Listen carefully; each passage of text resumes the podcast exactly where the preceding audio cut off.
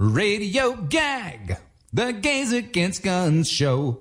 Prepare to gag, yeah. Good afternoon, everybody, and welcome to Radio Gag, the weekly Gays Against Guns show. Radio Gag is your weekly update on how to end the horror that is the American gun violence epidemic. Hi, I'm Sean Stefanik. And I'm Sarah Germain Lilly. This week on Radio Gag, we explore the many ways artists have become activists and how you too can get involved in the issues that you care about most by becoming an artivist. We'll be talking with artivist and organizer Alyssa Stein about artivism.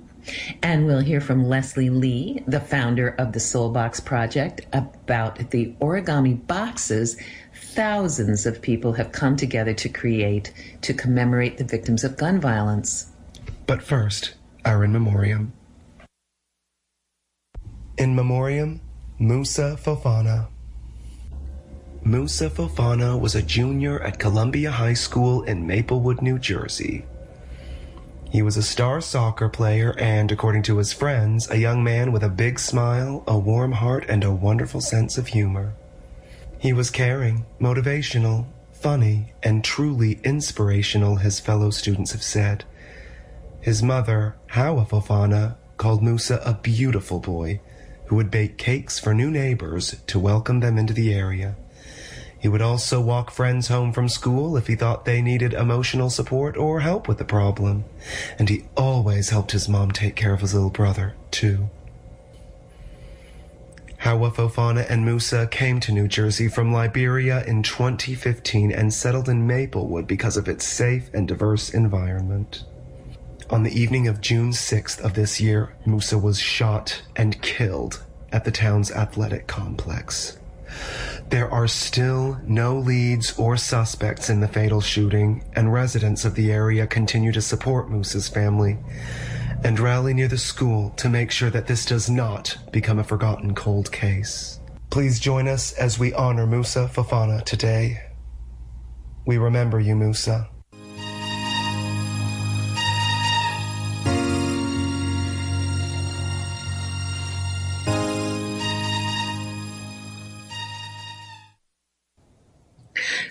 Sean, we were talking about drag mm-hmm. and how drag really has always been artivism and activism. Uh, can you talk about that a little bit? Yes, I, I can certainly speak for myself personally as a gay man, and probably for many other gay men out there, that it has always been a, a fabulous platform for us to step up there and amplify our voices, especially as they've been silent. And with activism, it's always been an even greater tool to help us really have fun and really just like catapult the message out there because you can't ignore drag. It's even, I think even people who tell you that they don't like drag are lying. Everyone likes drag. It's fun. Well, I heard about this strictly on the down low group called uh, Queens of the Night, who go out and they they spray paint and they message. They might wheat paste and do these different things. You ever had a visit from these mysterious queens? Well, they are very mysterious. So mysterious, in fact, that part of their drag is that we really don't see their faces. They are very coy and they're very good at it, but they're also all about the fun and even the frivolousness and the obnoxiousness of really getting the message out there and just not really caring whether or not you care, whether or not they get onto your nerves because they, they, they'll go to your scaffolding and they'll go to all sorts of different uh, places where they can wheat paste, where they know the message is going to be out. And what I can say is that whether you like it or not, you hear from them every now and then and every year, at least once a year, you hear from them. So, you know what? I think I, I, I think if they're listening now, it's a good time for you guys to get back to it.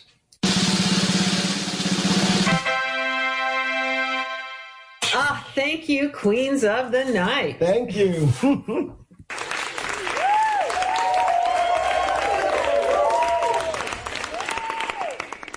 You were, you were saying the other day that you were talking to Alyssa Stein about her like endless involvement with with artivism and really craftivism because she's really good with glue, sequins, and pink and black things. So she's definitely one of the best people to go to. She has an Etsy store. She's been endlessly like in her mad genius, you know, room, endlessly churning out all sorts of signage and buttons and even clothes so, so yeah, what was that like getting to interview about her? What did you have to say about that? Oh, it was so much fun. Let's have a listen. Good afternoon, listeners. We're so excited to be here with the beautiful Alyssa Stein, who is an artivist and an organizer. And we're going to be talking today about artivism. And I really wanted to speak to Alyssa because when I started thinking about this show, I started calling it craftivism and got educated, got woke, and shifted into full artivism gear. So thank you so much for joining us today, Alyssa. Sarah, I am so delighted to be here. Thank you so much for having this conversation, sharing this part of activism with people and having me come and talk to you. Why don't you give us some context and talk to us about what is artivism? I had never heard the word artivism before. I had heard of craftivism, and that's how I always thought of myself because I love to make things. And that was one thing that I could bring to the resistance was graphic design skills. That's one of my day jobs. And also, I like to make stuff.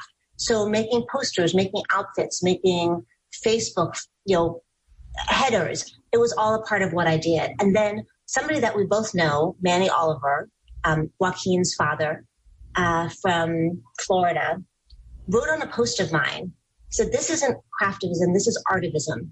When you use words and you're sharing a message with the people, that is art. And what you're doing is not crafting, you're creating art from a political and activist standpoint. You were an artivist. And that really took my breath away because I had never thought of the power so much behind what I was doing. I was making things, but it turns out that through my experience in activism, the things I was creating were educating and engaging and bringing emotion to the surface for people, which is what art does. So it really is a perfect match between art and activism. And it's fun. Now, I know you really stepped up your activism in 2016, 2017, and we saw a lot of artivism at that time, including bright pink pussy hats. What was that time like for you? Well, first, I knit I think 11 or 12 of those hats for the Women's March. That was my, I need to do something. I need to make something. And so I knit like mad and covered them in jewels because that's what I do and was giving them to everybody I know. But at the very beginning, I, I hadn't found a group yet, but I, as so many of us were, was devastated and didn't know what to do with my anger and fear and frustration.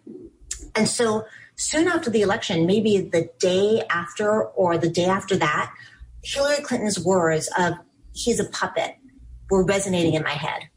And so I made a tongue depressor puppet of Donald Trump. And my family was like, What are you doing? It's like, I don't know. This is something. So I took a tongue depressor and I used felt for hair and an orange crayon and a big Sharpie O for an open mouth. And then I started creating visuals every day of something he said, the the nonsense, the insanity of a quote or nominating you know people for the cabinet who were totally inept. And I created a Facebook page called Trump Puppet Theater. And it became a thing. I had thousands of followers. And so every day I would, you know, didn't have to scour anything. Every day he said something stupid. But I was able to find, I guess, the humor and outrage and combine them in this completely juvenile and ridiculous way. And then I graduated to videos and I had, you know, 20, 25,000 people watching my videos and sharing them. And so it was really cathartic to me to connect with all those other people, uh, to share a message of the insanity and ridiculousness of it all. And I did it until I couldn't find the humor anymore. you know, at the beginning, I think we were all shell shocked as we were looking for something, but it just became this is our daily life. And so I couldn't do that. But by that point, I had found Rise and Resist. And so I'd found, you know, comrades to be out in the streets with. And so then my real life, in person activist life started very fast and furious. But that was my in. Uh, that was my very first in to, to artivism. Well, listen, artivism is Gays Against Guns wheelhouse. Uh, how did you get involved with GAG? I remember seeing GAG at the very first resistance at Pride Parade. I got to work on all of Rise and Resist graphics for that year. So those were the giant yellow queer basher posters and proudly resisting rainbow postcards. We went all out. But GAG was just everything. Their signs were rhinestone. The people were in costumes. It was just this activist, uh, angry, beautiful, humorous statement. And then I discovered Sing Out Louise, which is an outgrowth of Gays Against Guns. And there was so much crossover in those groups between Rise and Resist, Gays Against Guns, and Sing Out Louise. And so when I found Sing Out Louise, I thought, this is it. I found my home. And so we so often sang at GAG events. Uh, but then I found them just as they were launching into their own. So that was my entry to meeting these amazing, creative, fierce warriors. That's the joy of Sing Out Louise and artivism in general. That we always say that it's building community and it's increasing awareness to what's going on in the world from a political standpoint. But by doing it in a creative and engaging and fun way, it's not threatening. And so there were more people who would come and sing with us and then listen to the lyrics. It was like, whoa, I didn't realize I could say that out loud because it was joyful and because you were not alone and because we could find the humor while still telling a powerful story and sharing an important message. It really uh, changed the landscape of activism for me.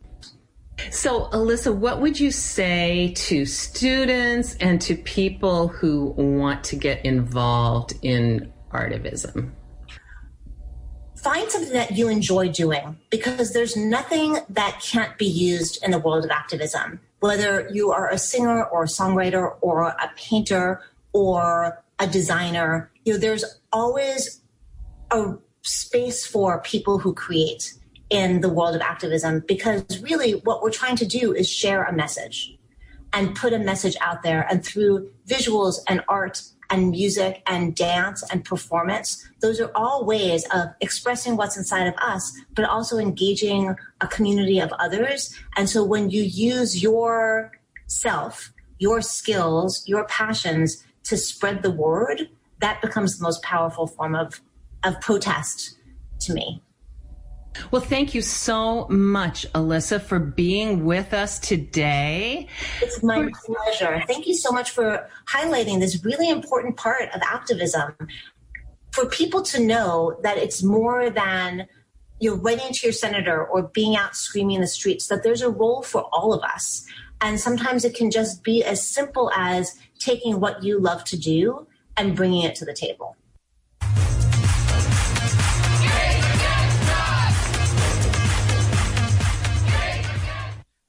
You're listening to Radio Gag, the Gays Against Guns show here on listener sponsored commercial free radio WBAI. We're here every Tuesday at 2:30 bringing you the latest in gun violence prevention movement news. Next up, we have a special report on the Soul Box project with Leslie Lee.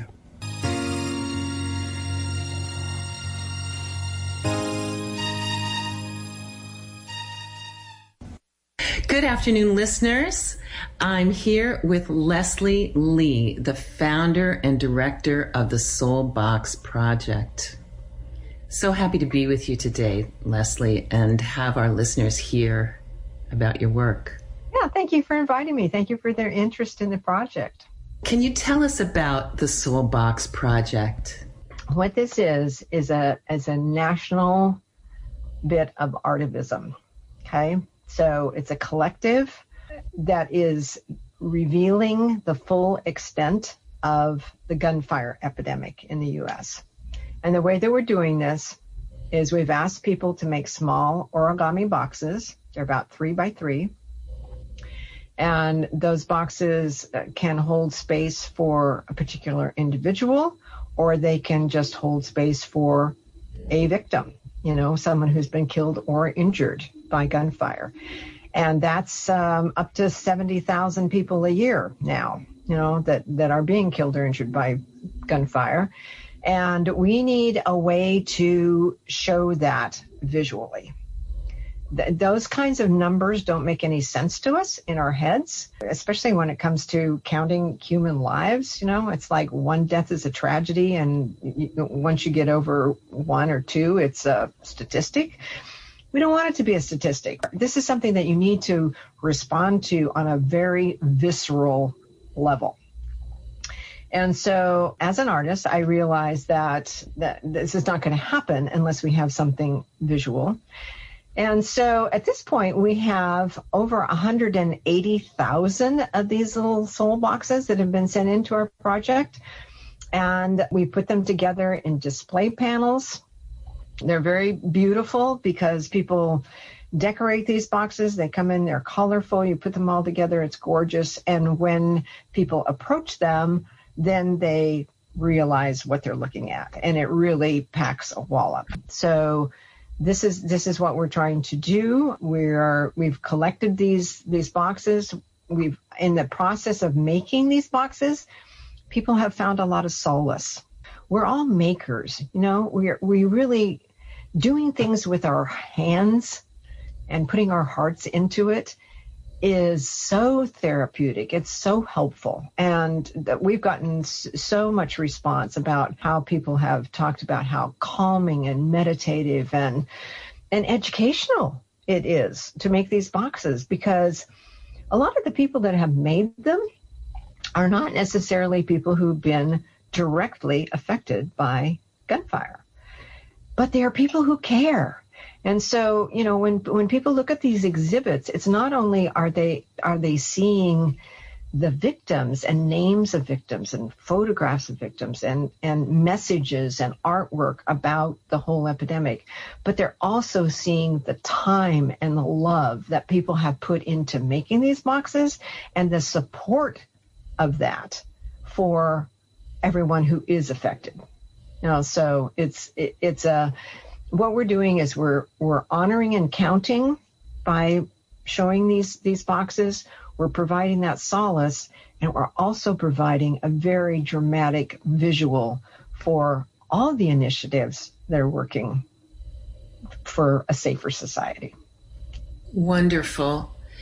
You know, looking at the boxes and now also hearing you talk now, I'm thinking about Cleve Jones. He initiated the uh, AIDS Quilt Project and he started with a vision of people coming together in a in a church group, in a community group, remembering their loved one and creating this piece for them. Mm-hmm. It's so moving. It is. It, the AIDS quilt is absolutely, I mean, we are absolutely in, in the tradition of the AIDS quilt. I actually didn't realize that when I started this, but it was, I was about a month into it when I was like, oh my gosh, what we're doing is another AIDS quilt, but for the gunfire epidemic. And it's, it's interesting that you brought Cleve up because I actually wanted to share a quote with you from Cleve. Oh, great. Yeah, because this is, this is the exact same language that we use, you know, that we, that we had already come up with before I ever came across this quote. But listen to this. It could be therapy, I hoped, for a community that was increasingly paralyzed by grief and rage and powerlessness. It could be a tool for the media to reveal the humanity behind the statistics and a weapon to deploy against the government to shame them with stark visual evidence of their utter failure to respond to the suffering and death that spread and increased with every passing day. Wow, great. Yeah. I mean, you know, he's talking about the AIDS epidemic, we're talking about the gunfire epidemic. And, you know, I have a graph that I use when I give talks to people that shows uh, the, the time period over which, which it was, was the most active the HIV cases just keep going up and up and up, but the deaths from AIDS drops dramatically about 1996, as you well know. And there's lots of reasons why that happened, of course, but you have to give the AIDS quilt and ACT UP and all the things that you know organizations like Gays Against Guns have been doing to drive the conversation, right? To get that research, to get the funding, to get the education, to get the you know all those things that need to happen in order for people to take personal responsibility in making the epidemic less. And and it's the same thing with guns. People have to take personal responsibility because just like that hiv line that goes up and up and up and up the gun sales just keep going up and up and up. We just have more and more guns. And the only way to get this under control is for every individual to understand that they have responsibility in this that they can take personal action. They don't have to wait for the government to come up with some legislation. Wonderful. Yeah. And it's happening. We're making a difference. One step, one box at a time, right? Right, right.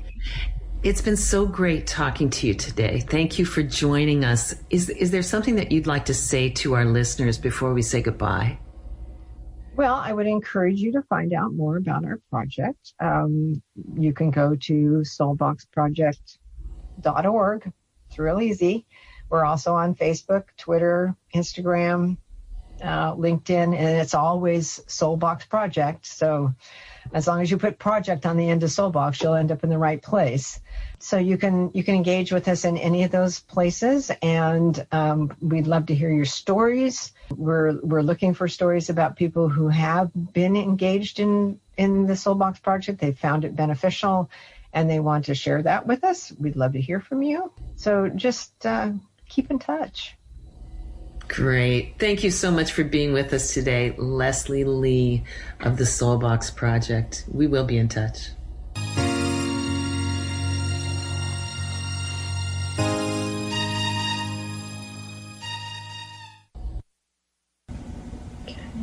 To find out more about working with us, please go to gaysagainstguns.net or follow us at Gays Against Instagram or Gag No Guns on Twitter. Come to a meeting. We meet on Zoom every other Thursday at 7 p.m. Our next meeting is this Thursday, 722, where we will be planning all kinds of great actions and protests. So please join us. Everyone is welcome at any and all GAG events. And another great way to get involved is by becoming a WBAI buddy. A BAI buddy is someone who keeps our unique volunteer run radio station going by giving a small donation every month. And it is just a small contribution, time contribution, please do. But this is the way that you give to, that's numeral two, give to WBAI.org or call 212 209 2950. That's 212 209 2950 and become a BAI buddy in the name of Radio Gag. Thank you. Thanks for listening, and we'll be back next Tuesday and every Tuesday at 2:30 p.m.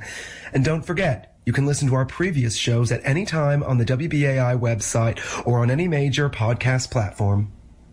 We leave you once again with our fabulous political singing quartet, Sing Out Louise. One, two, three. Shake it up, baby, now. Up, baby. Resist and shout. Resist and shout. Come on, come on, come on, come on, come on, baby, now. On, baby. We're gonna vote them all out. We'll vote them all out, honey. We'll make it understood. We got the GOP running now. They're gonna get what they should. Shake it up, baby, now. Resist and shout. Come on, come on, come on, come on, come on, baby, now.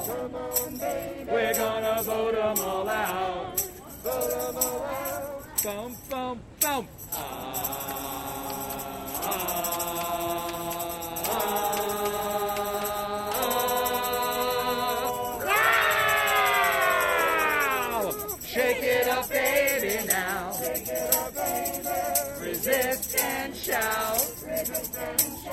Come on, come on, come on, come on, come on, baby, now. We're gonna vote them all out. Vote them all out. Yeah!